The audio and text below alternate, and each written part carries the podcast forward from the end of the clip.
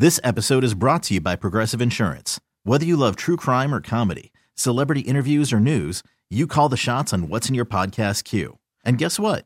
Now you can call them on your auto insurance too with the Name Your Price tool from Progressive. It works just the way it sounds. You tell Progressive how much you want to pay for car insurance, and they'll show you coverage options that fit your budget. Get your quote today at progressive.com to join the over 28 million drivers who trust Progressive. Progressive Casualty Insurance Company and Affiliates.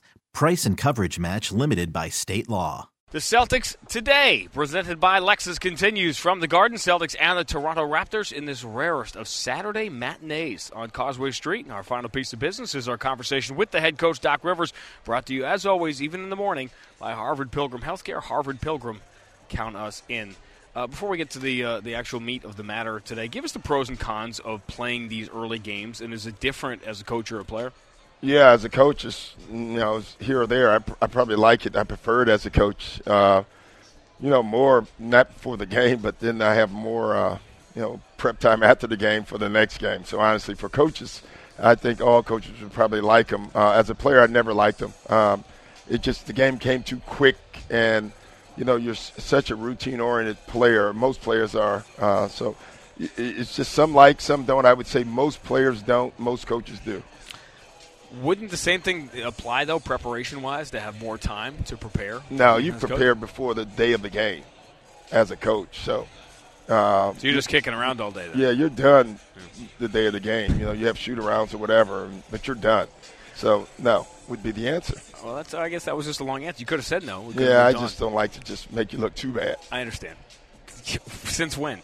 Uh, was that Thursday night what you expected a game without Rondo to be at this point?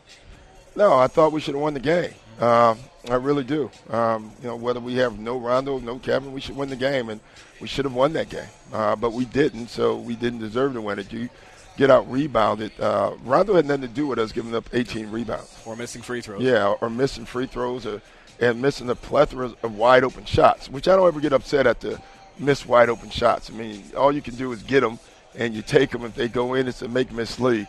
Uh, but we didn't approach the game right. Um, our guys, we wasn't ready, and that's on me and all of them.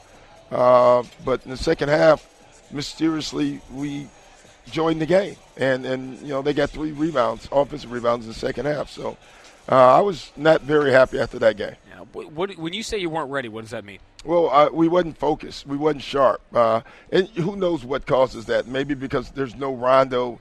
Guys think differently. But I don't know why our bigs would. Uh, I mean, our bigs got their butt kicked the other night. They were they were just more physical. They were tougher.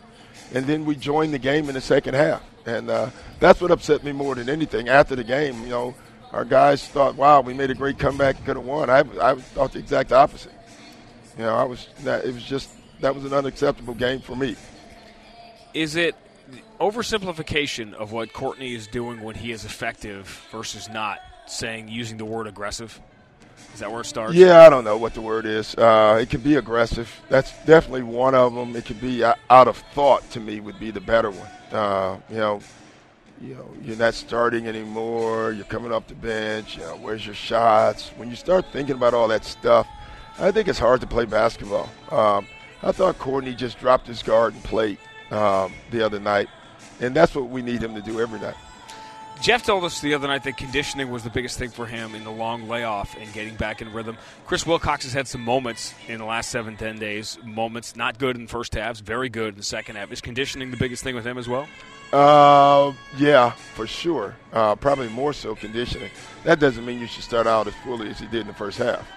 You know, that had nothing to do with conditioning. But uh, he definitely gets tired quick, and that's acceptable and understandable. And so we have to – we're, watching him closely when he's on the floor, you know, just to give him the proper type, uh, the proper minutes. Don't think of Toronto, especially shorthanded. At least I didn't, as sort of being a dangerous spot up team. But they run, they run a lot of isolation. They, have been running it well. Well, they have ISO players, you know, and um, and you know DeRozan leading the pack. Uh, you know, Bargnani is. I mean, he's a ISO player, uh, you know, at the four, which you don't see a lot. Uh, so you got to keep him off the glass, number one, but you got to keep DeRozan off the line. He does a great job of getting to the foul line. I think that Celtics fans. I was kind of I did a talk show in Toronto yesterday, and I kind of stumbled onto. I did. Wow. I did. I'm very popular outside of this segment. Okay. Other people seem to like me, even if you don't. Well, Uh, Canadian. That's what it is too. It's, uh, they're much more accepting up there. The last few years, you know, I don't think that Celtic fans have a great feel for the talent and the improvement of Bargnani, DeRozan especially, and I think a lot of that has to do with the fact that you're playing against Paul Pierce and Ray Allen and Kevin Garnett and Rondo, and so you don't, as a Celtic fan, I think get a great perspective on how talented these guys are. Yeah, and a lot of it is their record. You know, their record over the years have not been good, and so people discount those players. And both of them are terrific players, and they keep getting better. That's the head coach. It's the Celtics and Raptors next on the WEEI Celtics Radio Network. This episode is brought to you by Progressive Insurance. Whether you love true crime or comedy, celebrity interviews or news, you call the shots on what's in your podcast queue. And guess what? Now you can call them on your auto insurance too with the Name Your Price tool from Progressive. It works just the way it sounds. You tell Progressive how much you want to pay for car insurance, and they'll show you coverage options that fit your budget. Get your quote today at progressive.com to join the over 28 million drivers who trust Progressive. Progressive Casualty Insurance Company and Affiliates. Price and coverage match limited by state law.